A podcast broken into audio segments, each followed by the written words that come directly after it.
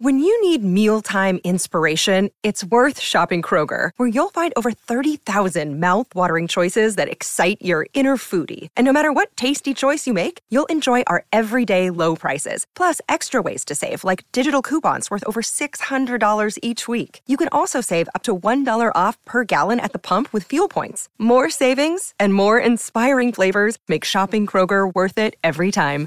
Kroger, fresh for everyone. Fuel restrictions apply.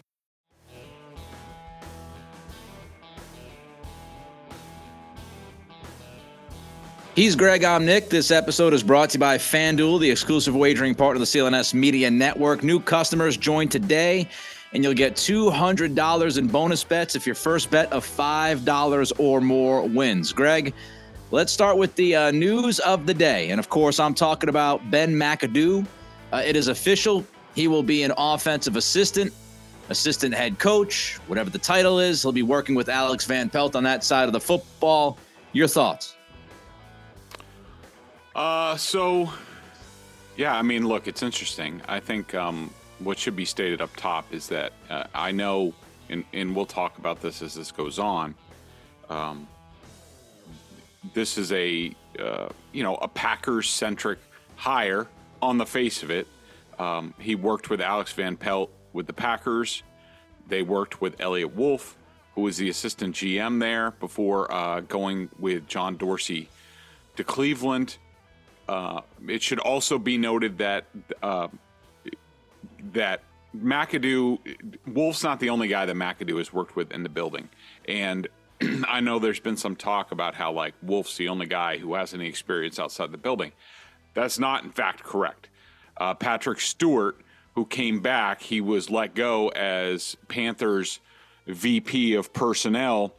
Um, I think uh, before last season, he came back in any event.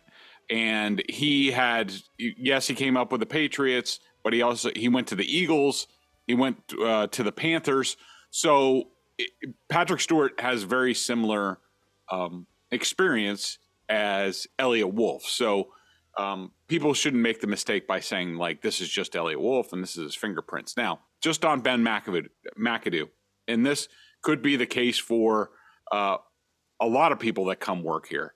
Um, Ben McAdoo is a guy I covered with the Packers. I think at the time, I think he was the tight ends coach, and it was before, you know, he went on to become, you know, an offensive coordinator and the Giants head coach and all that stuff. Um, I think a lot of Ben. I know there's a lot of outside perception about him, his press conference with the Giants, his appearance, like things like that. Um, I I've always thought very highly of Ben. I think he's very good at what he does. He's extremely organized. He knows offense very well. He knows quarterbacks very well. Um, I think that, and I put this out on Twitter, um, and of course, it generated a lot of discussion. I just, I just love how I hear from these people on Twitter who have something to say about everything. Um, but Ben, Ben McAdoo checking in with people who have worked with him and work closely with him. Um, he's he's known as a extremely good evaluator of talent at the quarterback position and the offense overall. Um, you know, for example, a few example, he he wanted he pounded he basically stood on the table for the Giants to trade up for Patrick Mahomes um, when the Chiefs eventually did it. Um, in the 2018 draft, when he wasn't working, um, he told the New York Post that his draft evaluations, now they weren't perfect, and none of our draft evaluations are ever perfect. He ranked Josh Allen and Lamar Jackson one, two in that draft. Now, he had Baker Mayfield way down on the bottom. Um, uh, you know, in some ways, he wasn't wrong about that.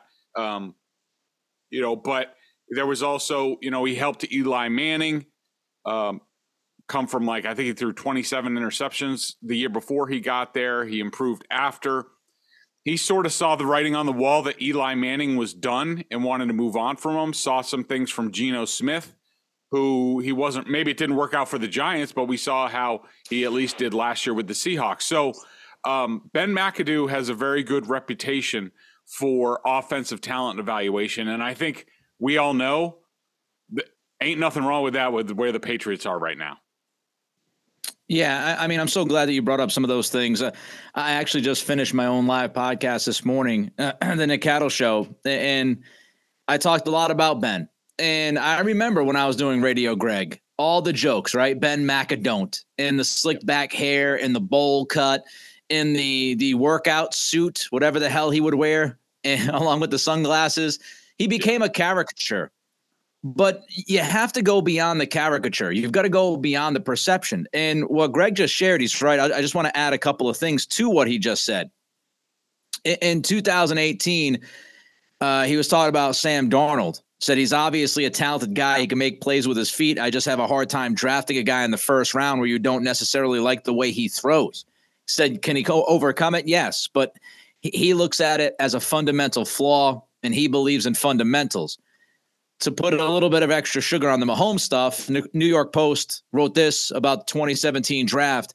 McAdoo became smitten with Mahomes, telling Giants management outright that, uh, quote, I would love to get my bleeping hands on Mahomes, unquote. So when you look at the history, he, he has shown the ability to evaluate the quarterback position and to add a little extra to Greg's point about Eli Manning – Manning did throw 26, 27 picks in 2013. And then in 2014 and 2015, with McAdoo as the OC, he threw 65 touchdowns and 28 total picks. So from 27 interceptions in 2013 alone to 28 interceptions combined in the two years that Ben was the OC. And looking at it, Greg, when when Ben McAdoo has been asked to have one role to design plays, to work with the offense, to call plays. He's actually been pretty damn good. In 2014 with the Giants, they were 10th in yards, they were 13th in scoring. In 2015, he backed that up, made them even better. They were 8th in yards, 6th in scoring. They were a top 10 offense in 2015 with an Eli Manning who was teetering on being absolutely freaking washed. So I do think you look at that. And if people say, oh, well, it's five, six years ago, in 2022 with the Panthers, let's not forget, Matt Rhule was fired. It was a chaotic year. Mm-hmm. McCaffrey was traded. And in the second half of 2022, the offense was top 10 in yards per play and top 10 in EPA. So if you like those analytics, he was also pretty good with that. And if you like analytics in 2014 15 as the play caller for the Giants, they were 12th combined in those years in EPA. So again, when he's been an OC and he has had one focus, we've said it a lot. How many coordinators do you have that end up being terrible head coaches? He wasn't a good head coach, obviously. But when you look at when he's been focused on that one side of the ball in an OC, he's done it for three years with those circumstances. And the history tells us, Greg, he's been actually pretty damn good at it. Yeah, and what I'll also point out about that um, Panthers season in 2022, they had three distinctly different quarterbacks play games, and you know Baker Mayfield he was one and five, Sam Darnold was four and two, and PJ Walker was two and three, and they basically had to run different schemes with all three of them, and so you know I think that's actually pretty good work. I mean that that team went from I think they were one and four under uh, Matt Rhule, and then they finished seven and ten um, under Steve Wilks. So they played winning football after um, Matt Rhule left the building, and so I think, look, I think that I've always been impressed with uh, with Ben. I think that um, I think he he's extremely smart. I think his communication's pretty good. I think you know when I covered him with the Packers and the tight ends, I think about like um, you know, Jermichael Finley comes to mind. Um, there was a big blocking Donald Lee. Like I always thought his his his guys were good, and um, you know, I would say sometimes he was a little. I don't know. I think you could say he was a little bit too media friendly at some points in time, a little too ambitious. And it's funny because, you know, off of those guys that I covered with the Packers around the time where uh, Brett Favre went to the NFC Championship game, the beginning of Aaron Rodgers. Like there were two guys on that staff who who who got who became head coaches quickly, McAdoo and Joe Philbin, and both of them probably would have been one of the last uh, assistants that I would have picked to be head coaches on that staff. Um, I was surprised when they rose that quickly. Uh, you know, I think that Ben over the years has been ambitious. There's nothing wrong with that, but I think he's learned a lot of lessons, and I think he's a lot more wise now. But I, I think, um, look, we could say this. I mean, Alex Van Pelt and Ben McAdoo see things through the same lens, and and I think that McAdoo can help Jerod Mayo a little bit. I, I think that gets a little bit overblown. Um, yes, he has experience as a head coach to me, I just think that Ben can do a lot of things. I think the Patriots need people who can do a lot of things, and um, to me, this solidifies that the Patriots are the Patriots are going to be a West Coast offense. Um, you can talk yeah. about Stefanski all you want, but these guys came up together with the Packers under Mike McCarthy, and uh, it'll be it, it'll just be interesting to see how they've evolved and the sort of new tricks they may have they may have learned to apply because I think McCarthy's one of these guys who hasn't really evolved. Maybe these guys being in different places with different people can elevate the West Coast offense, not to the not to the level that Kyle Shanahan did, because the Shanahan McVay offense is a West Coast offense at its base. But those guys took it to a different level. Um, if those guys can find a, a medium ground, I think it's a good thing for the Patriots.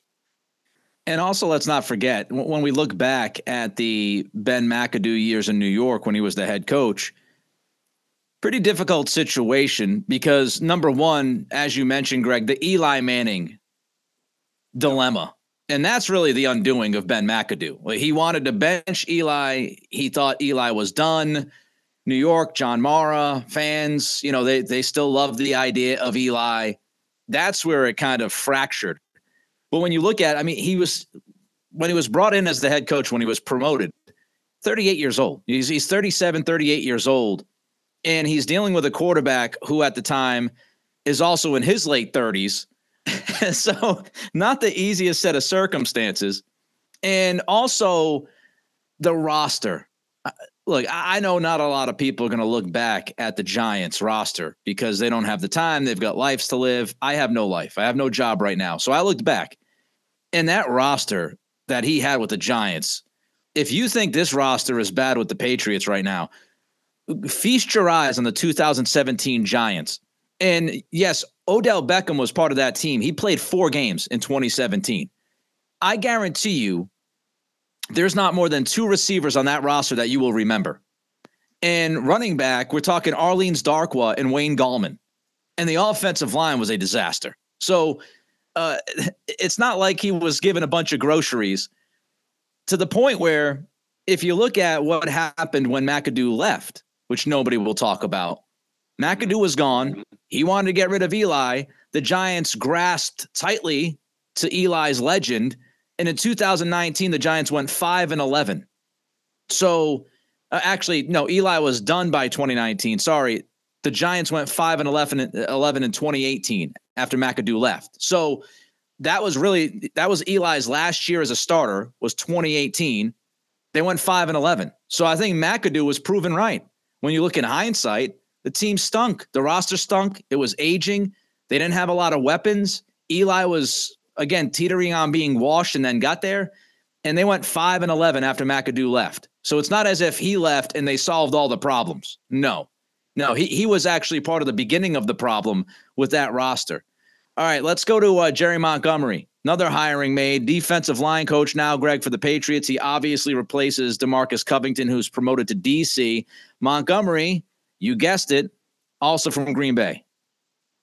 Yeah, he was a guy I, I have not covered, um, but the people there uh, speak very, very highly of him. Um, Mike Daniels, uh, the former defensive tackle, um, who undersized defensive tackle, who rose to prominence with the Packers, and then his I think because of injuries, his career got short circuited. I remember I did a, um, he was part of a series of cover stories that I did for SI back in the day about sort of like um, uh, the next great sort of uh, line players on both sides of the line.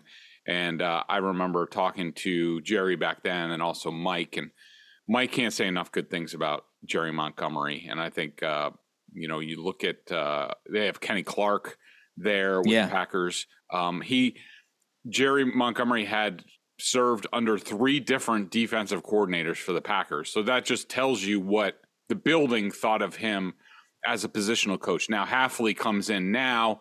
He's bringing in his own guy as defensive line coach, um, which is is certainly his.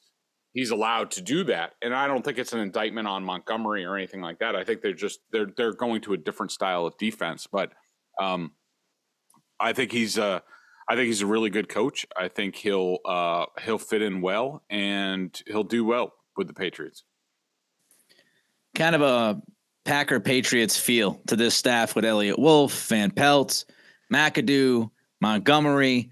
Uh, who else do you think could be on their way, Greg, if you had a guess? Okay. So, um, well, Rick Saratella, who's doing draft work for us at BSJ, he said that um, at the Senior Bowl, what he heard was that um, that Wolf could seek to bring in well-respected executive Alonzo Highsmith, whom he worked with closely in Green Bay, to help hmm. oversee the personnel decision making process. Um, I've heard a little bit of that. Um, I will say that under when when I covered the Packers um, under Ted Thompson, basically like Eliot Wolf and Alonzo Highsmith sort of rose together on deep on, on different sides of the ball. Eliot was more pro personnel, I want to say, and Alonzo with more college, but they basically rose together to be overarching, like right under Ted Thompson. Um, they were basically Ted's go-to guys to, um, you know, in terms of negotiating with free agents, trying to craft trades, stuff like that.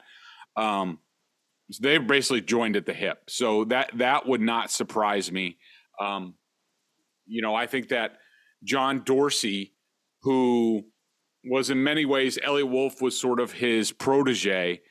Uh, he, John Dorsey was uh, you know, he went to become the Chiefs GM. That's when Eliot and Alonzo rose up. Uh, when Dorsey went to Cleveland after Kansas City, he brought Eliot Wolf and Alonzo, I think, with him uh, to be under him. So Eliot's sort of his protege. He's right now a senior executive with the Lions. He's been there for a couple years. I, you know, it, Dorsey's one of these guys who doesn't move around a lot or doesn't want to move around a lot. He's got a he's got a younger family um, for for for an older guy, and so I don't know if that would be in the offing, but he he would be the type of guy if it's not Alonzo who's at the University of Miami helping that program. I could see Eliot Wolf trying to get John Dorsey over here. He's got extensive experience as a general manager, has great uh, contacts throughout the league, is really known for his draft evaluations. So that's possible. On the coaching front, some of the names that stood out to me uh, James Campen, the offensive line coach, he was just let go by the Panthers. Um, you know, a, a really good offensive line coach. The players love him. There's an NFL Films uh, little snippet that features Aaron Rodgers. If you want to search for that, that sort of tells you about he's extremely high character, one of the best people I've ever been around in the NFL. Uh, certainly would work with you know worked with Van Pelt, work with all these guys. They all know each other.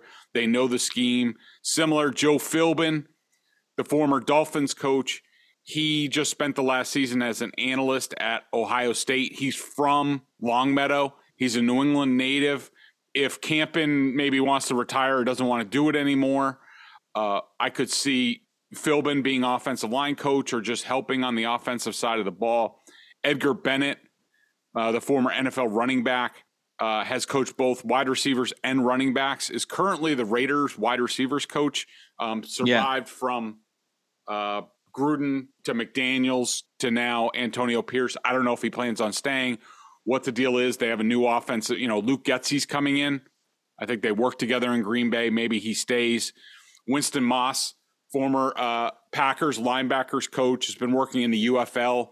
I know the Patriots are looking for a linebackers coach. He would seem to fit. Um, and so those are the guys that that stood out. These are all guys that I covered. I think the world of all of them. I think they're excellent coaches. Uh, I think the Patriots could do a lot worse than get some of these guys that were uh, there in sort of, you know, around 2007 to like 2012 with the Packers. Happy Super Bowl to all who celebrate from FanDuel, America's number one sportsbook. If you're like me, Super Bowl Sunday is all about scoring the best seat on the couch, grabbing your favorite football snacks, and placing some super bets. I love when my wife gets in the kitchen, starts making stuff for Super Bowls, and now that the Patriots aren't there, I actually get to be home and enjoy it with my family, which is nice. So I'm looking forward to it uh, this Super Bowl. Uh, FanDuel has so many ways for you to end the season with a W or two or three. Not only can you bet on who will win Super Bowl 58, but FanDuel also has bets for which players will score a touchdown, how many points will be scored, and so much more. New customers join today and you'll get $200 in bonus bets if your first bet of $5 or more wins. Just visit fanduel.com slash Boston to sign up. That's fanduel.com slash Boston. Make every moment more with FanDuel, an official sportsbook partner of the NFL. 21 plus and present in mass. Hope is here. First online real money wager only. $10 first deposit required. Bonus issued at non withdrawable bonus bets that expire seven days after receipt. Restrictions apply. See terms at sportsbook.fanduel.com. Gambling helpline ma.org or call 1 800 327 5050 for 24 7 support. Play it smart from the start. GameSenseMA.com or call 1 800 GAM 1234. Speaking of coaching, Greg, uh, two guys that are leaving the program here in New England. Steve Belichick goes to the University of Washington as the new defensive coordinator. Of course, there's a connection there with Jedd Fisch and the coaching staff. Fisch was here in 2020 as the quarterbacks coach. Vinnie Sunseri also leaving as the running backs coach here in New England. He's going to Washington with Steve, and he's actually going to work with the secondary, which is where he was in college. Uh, just kind of your thoughts about Belichick and Sunseri moving on. Well, Sunseri is uh, is no shock. I, I, think he was one of the weaker links on this coaching staff. It's interesting that he's going from covering uh, coaching running backs in the National Football League to coaching safeties, which he played in college at the college level. Yeah. Yep. That that just shows you how sort of effed up Bill's staff was, how out of control it had gotten here. Um, you know, I think it's I think it's interesting. We've talked about it all along. Where you know, I told you that from what I heard, uh, the talk about Steve Belichick and maybe Brian Sticks, but uh, that them being retained or they have an offer to stay here.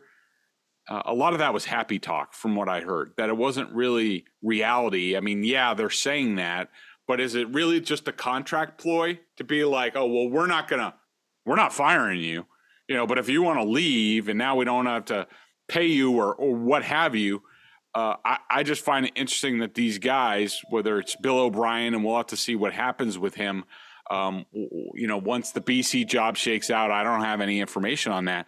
But these Patriots guys are going to college. I wonder if Bill, the father, told Steve, like, screw the Krafts. You have a year left on your deal. Make sure they pay your deal. Why don't you go to college? Because that doesn't count towards your NFL contracts. So you can double up for a year, and when I get a job a year from now, you can come back to the National Football League. So I, I don't know. The whole thing's interesting.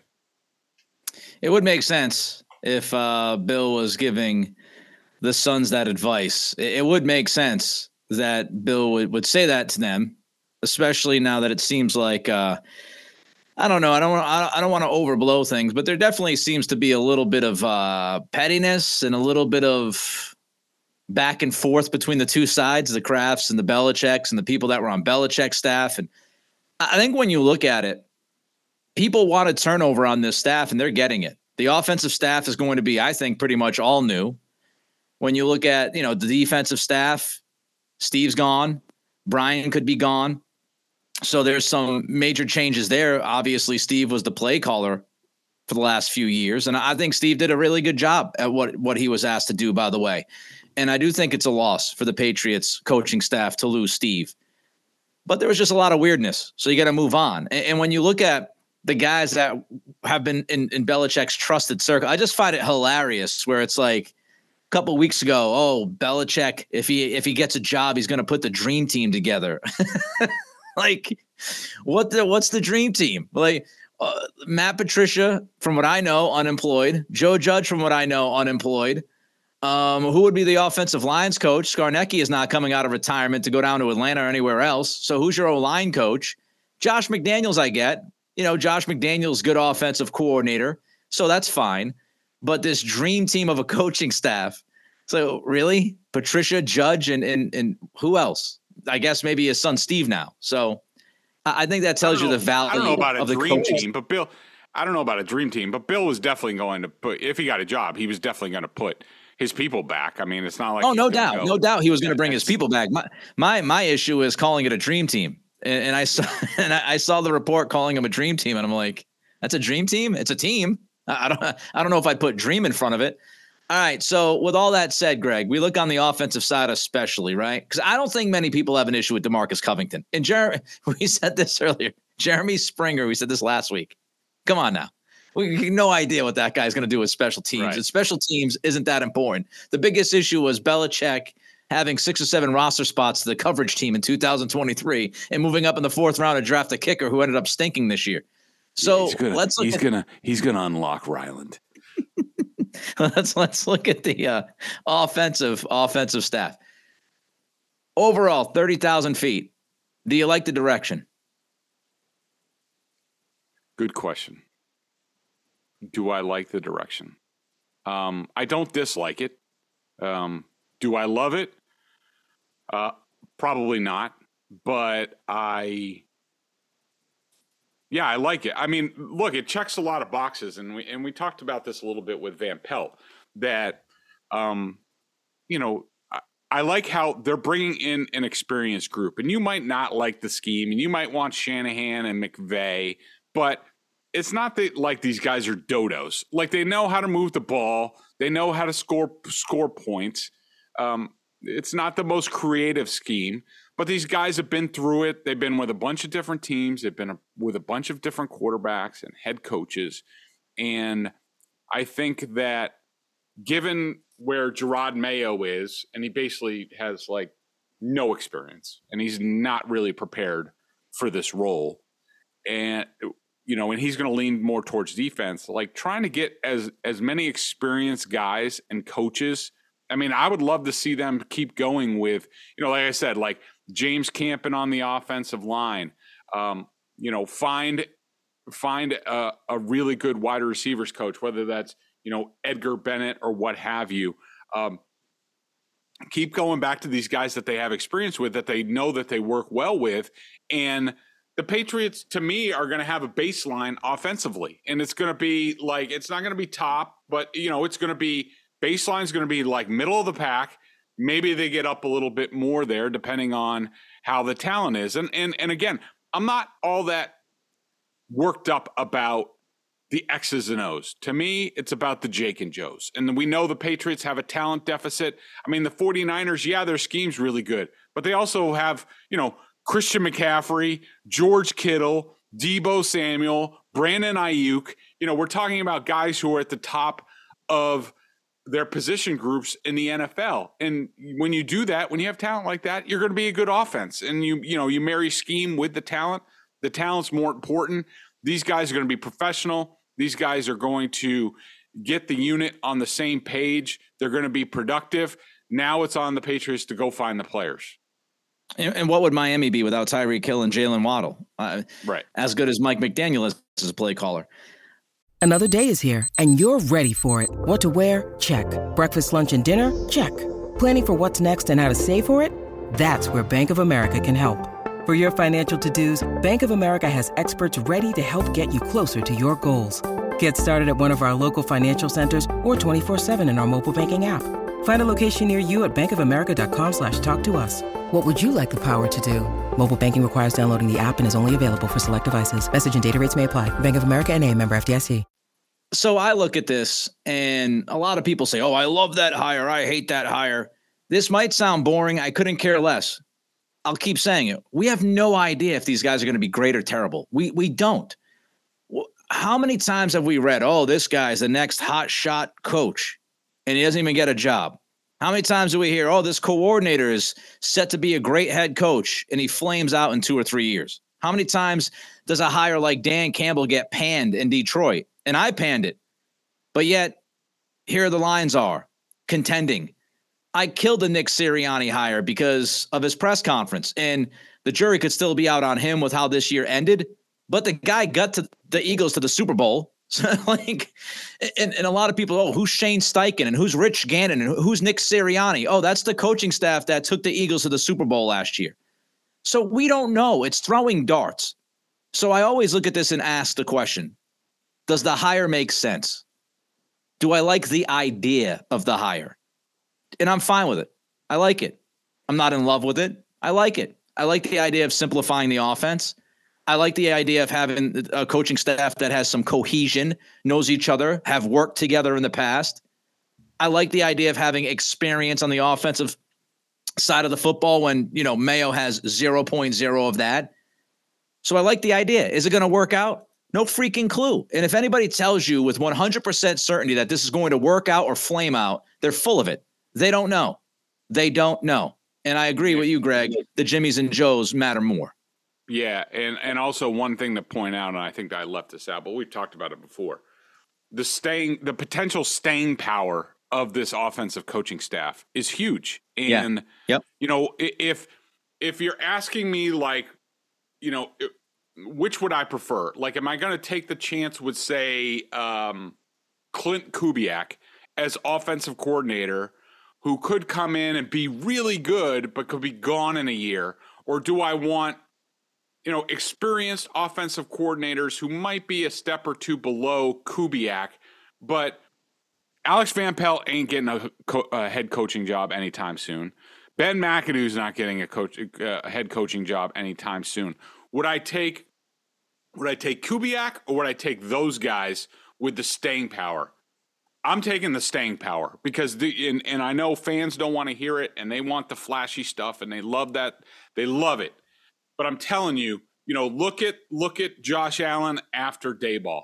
Look at you know, look at what happens when these offensive coordinators leave. Look at Mike Vrabel in Tennessee when LaFleur and Arthur Smith left, and, and what like what it does to quarterbacks, what it does to franchises, and like I have, I think they have a chance.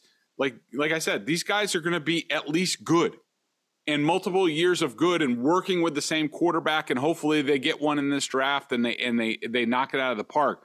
The prospect of that quarterback growing with this coaching staff over multiple years and also this is the type of scheme where you know a lot of people know it and could come in and run it if if some of these guys do leave but the the staying power of the coaching staff to me is an underrated factor and it's huge and and not enough people are talking about it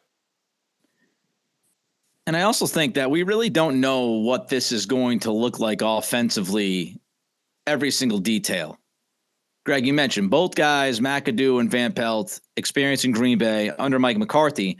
But McAdoo, when he was with the Giants, he loved spreading uh, defenses. You know, he, he loved kind of getting the, the football out of the quarterback's hands quickly, moving it quickly.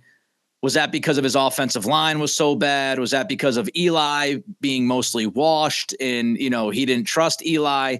We don't really know. And in Cleveland the last 4 years, especially last year, Stefanski has really kind of leaned on heavy personnel, running the football, play action off of running the football, uh, some motion, not a ton of motion, especially not a ton of motion at the snap.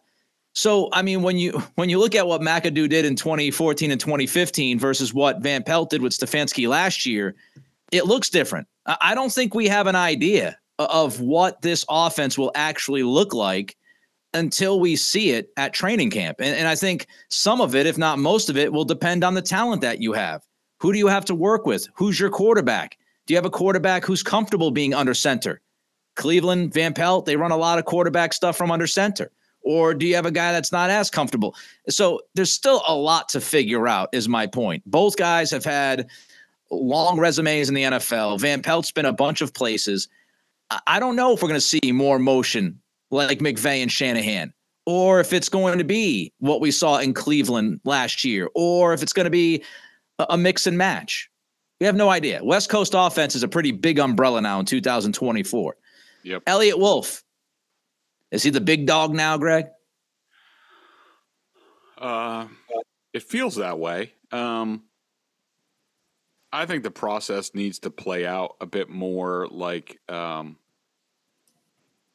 you know, we'll have to see what happens. I mean, I, I again, I don't rule out additional hires, but um, I think I think the overarching thing is, and what NFL people around the league are, are wondering is exactly how much are the Krafts going to pay. and is that part of the equation and all that? I mean, people think they're they're not opening up the checkbook for the staff, for the front office to do different things, or you know, expanding uh, certain aspects of the franchise. And you know, is is Eliot Wolf going to be expensive? Probably not. Um, you know, but Eliot could get into a you know a power play where he says, you know, I want X, Y, and Z. Um, we'll have to see. I think that I think the Krafts are just going along with everybody in their in their duties and at their pay level, and at the end of the day, they'll sort of you know hash that out. But um, I'm not ready to say just because it's Packers.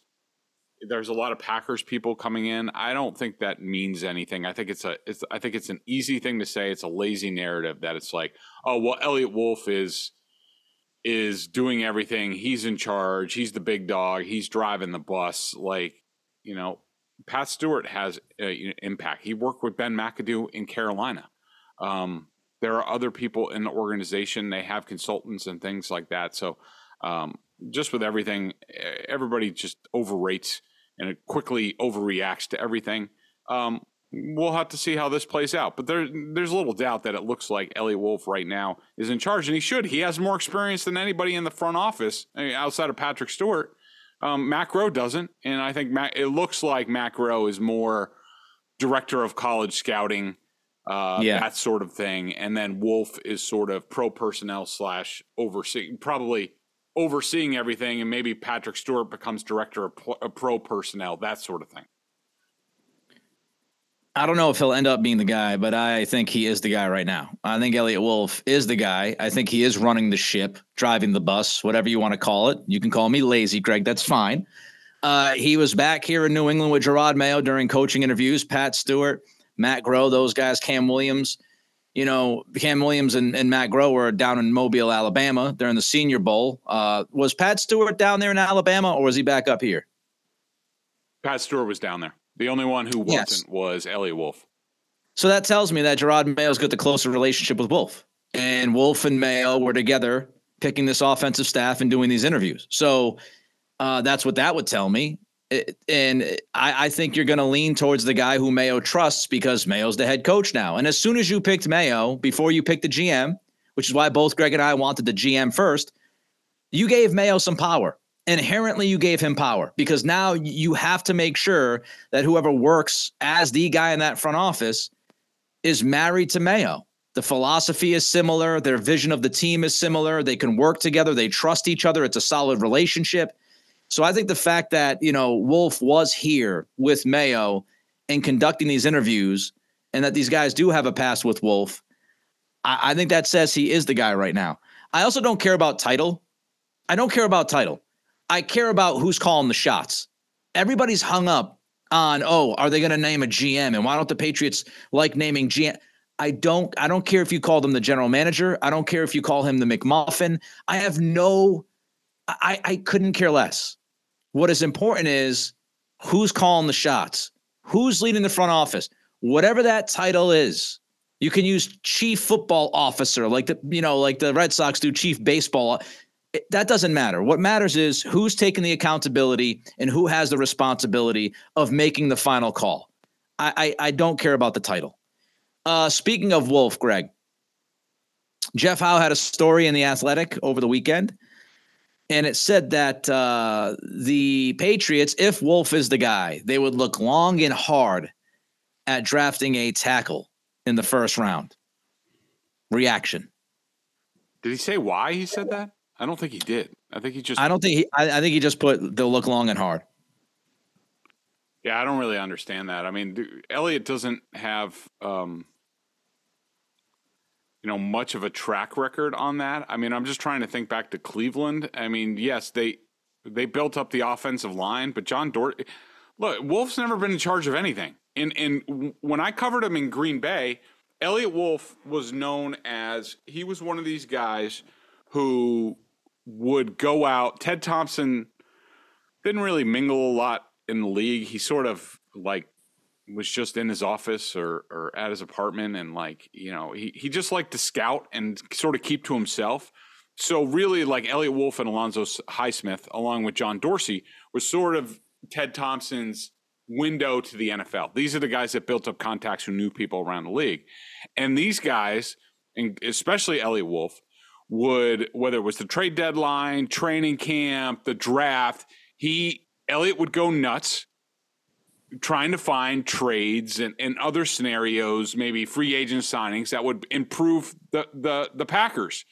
And at the end of the day, Ted wouldn't do any of that stuff. Like these guys were like beating their heads up against the wall, trying to create all this stuff and, and help make the Packers better. And Ted, at the end of the day, wouldn't sign any free agents, didn't trade any draft picks, or at least he never like traded up. And then he just draft guys, and that's the way he built the, the Packers. And so, I mean, I've known Eliot Wolf for years, and I couldn't tell you what he believes about any of that stuff. And it's it's February, so and who knows what's going to happen? Who knows? I think people are going to fall in love. I think there are going to be definitely teams, and this is from talking to people in Mobile.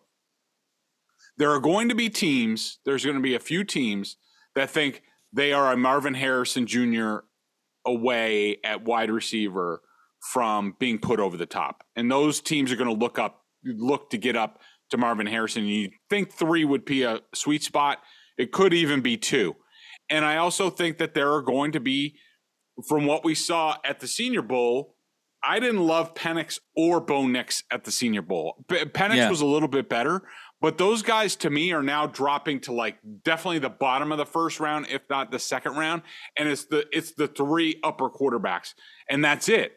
So when you see the divide start to open up, now all of a sudden teams are like, well, if I need a quarterback, like if I'm the Falcons or the Vikings or the Raiders or you know whoever you know if if I want a quarterback and I think one of these guys one of the top 3 is special then I got to trade up and so there there's a there's so much time pro days combine like basically nobody knows jack about what anybody's going to do especially the patriots especially eliot Wolf who has no track record and we don't even know if he's going to have final say so I just think uh, what somebody's going to do with the third overall pick in February, early February, even before the Super Bowl, to me is just, you know, conjecture and, you know, way too early for this stuff. It is early. And let's not forget, Alex Van Pelt and Ben McAdoo were just hired. You would imagine, I know Ian Rapoport said, uh, you know, last week that Van Pelt will have a significant say in the quarterback and in the evaluation at that position. So you you would hope the Patriots would also bring McAdoo in the room for the things we brought up earlier and his evaluation skill at the quarterback position. So I don't know if anybody in that building has a clear idea who they'll pick if they want to pick a quarterback. I don't think they know. I don't think they have a clue. Um, also, let's not forget, like words matter. Jeff's report was if Wolf is the guy. We don't know if Wolf's going to be the guy when we get to the draft. Again, right now, he certainly seems like he's the guy. That could change. And then look long and hard. I, I would hope that the scouting department and Eliot Wolf are looking long and hard at every top 10 prospect in every in wide receiver and quarterback and tackle because you need those three positions on this football team because Belichick drove, drove the offense into the ground. So looking long and hard to me is just evaluating and entertaining the idea of using the pick on a tackle. It's far from a guarantee. I think, Greg, especially after what you just mentioned, and I, have said this on my pod, I think part of this is building a market, building a value for that third pick. If you want to move up and draft Marvin Harrison, hey, we're open for business because we don't want a wide receiver hey, if you want to trade up for the the final of the top three quarterbacks in this draft, we're thinking tackle. What are you willing to give us if you want to move up to number three to draft that quarterback? To me, it, it's building a market. And finally, if you do go offensive tackle, I would say trade down. That would make the most sense because I, I think I think Alt and Fashanu and Fuaga, those guys are really going to go from like seven to ten or seven to thirteen, somewhere in that area. So if you're going to draft one of those guys, it makes a lot of sense to try to build the value of the pick, trade out of that pick, move down a few slots. I don't want you to go from three to 15, but if you go, so let's say to the Falcons, you go from three to eight, you pick up extra draft capital. Now you draft Alt, Fashanu, or Fuaga, whoever you like the most. And I'm a Notre Dame fan. I'll tell you, I think Alt's an absolute freaking stud. I don't think it's a terrible idea to draft an offensive tackle that could be a Pro Bowler for the next 10 to 15 years and somebody who, if if does hit the projections and plays at that top level, is, is going to get a gold jacket one day while you pick up extra draft capital. I, I don't think that's an awful plan. I'm sorry. Yeah, I agree with you. And um, you know, it'll be interesting to see how they get the quarterback. I mean, I could definitely wide receiver is one of these that uh, I'm sorry if you can't draft wide receivers as we've seen with the Patriots in, in recent years. If you can't find enough wide receivers in the draft in the middle rounds, three to like five, and you know they got Pop Douglas in the sixth this year. Um, I'm sorry, but you're not much of a franchise. You're not going to be much of a franchise. You just have to. The way these guys come out, these guys have been playing in spread offenses since they were out of diapers. And offenses, youth football to high school football, throws it like never before. Like if you can't find guys up and down the draft at wide receiver if you need them, um, then you have a problem, and you're not going to be a very successful franchise. And so, uh, to me, um, you know, getting the tackle, having a plan at quarterback, and again, the draft's going to come after free agency slash, you know, some some of the trading. So the Patriots yep. could have their veteran stopgap got by then, including, you know, Jacoby Brissett is a guy who would make a lot of sense because um, he's sturdy, he's experienced, he's a good locker room guy, and he and he played with for Van Pelt in Cleveland, and so he knows the scheme, and he'd be a perfect guy to you know, say mentor, whether it's you take Jayden Daniels three, or maybe you take Penix or McCarthy or Bo Nix, you know, later.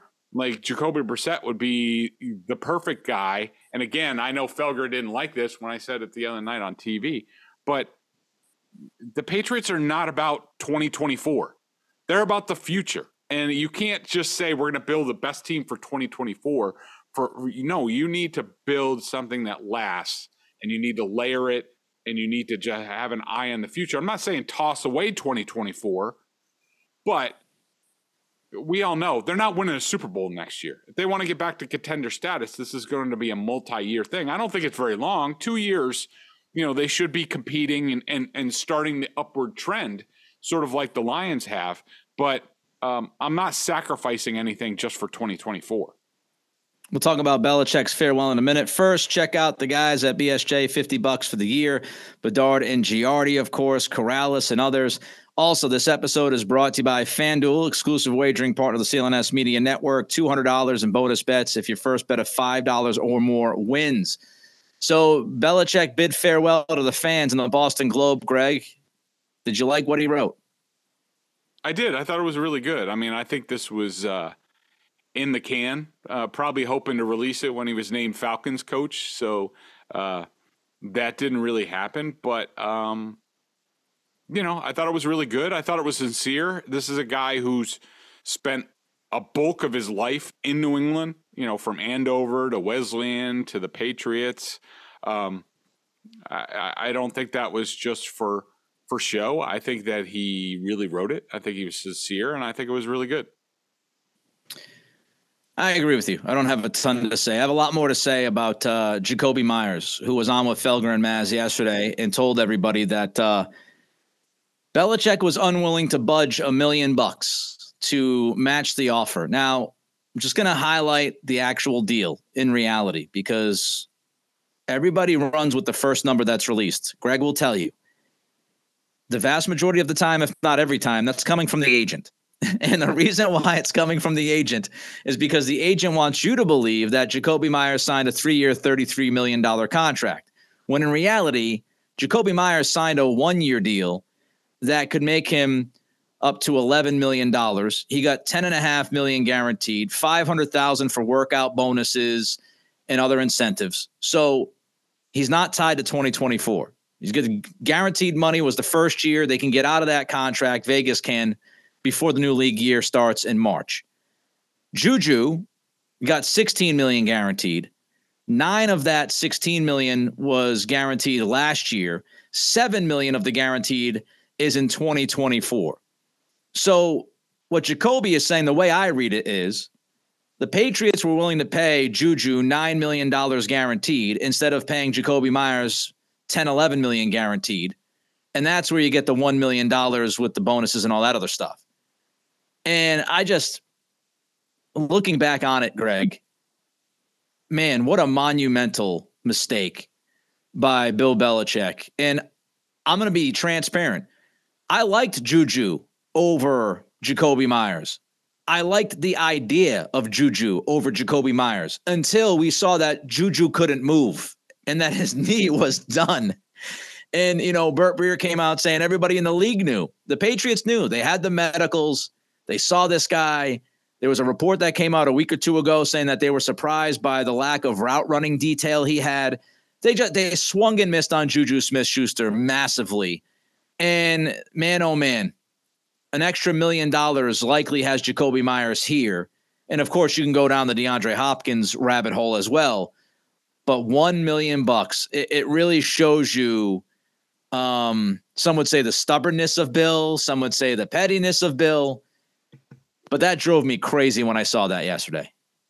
Yeah, I would agree with you. I mean, I think we we see this um, similar in that. Um, look, I, I mean, how many years was I saying like the Patriots need to get back to being more uh, quicker, more explosive from the slot position. I like Jakobi Meyers, and he was good and steady, but he wasn't very explosive. And in Juju, you know, in theory, he was um, better after the catch. All these things, all yep. these sort of metrics, he was better than Jakobi Meyers, and maybe like a, a little bit of a step up, and it gives you time to find like a Pop Douglas, you know, that sort of thing. So on paper, like it made sense, but also at the time, you know, we cautioned to say like this guy barely played in the Super Bowl. Like they didn't think he was going to play. His knee was uh, swelling up, all this stuff. Then we learned Juju didn't. I don't think he got surgery in the offseason, or maybe he did. Right? What have you? It just looked strange, and that's a tough deal. Where you know at least the thing the thing that Jakobi Meyers brought Nick that I thought was worth the investment. And even if you wanted to bring it, remember, somebody in the Patriots front office told me that Juju wasn't the replacement for Jakobi Meyers. Mike Gesicki was the replacement for Jakobi Meyers, and then Juju was sort of brought uh, on top. But to me, Jakobi Meyers was professional. He was tough. He Mac Jones and him obviously had a rapport, and uh, you know he would help the offense get off to a better start instead of having all these moving pieces. New offensive coordinator and Bill O'Brien. You know, you have Juju's in here and all this stuff, and, and it, it just there was too much change, and uh, it was just yeah, it was completely forgettable. I can't believe that Belichick ended up doing that for a guy who had a who had a crappy knee. We'll have more Patriots for you later this week. We'll also uh, talk a little bit about the Super Bowl, whether or not Greg and I are excited about that, what we see happening in that game, just a little bit of that. But until then, be well, be safe, be good. It is the Greg Bedard Patriots podcast with Nick Cattle.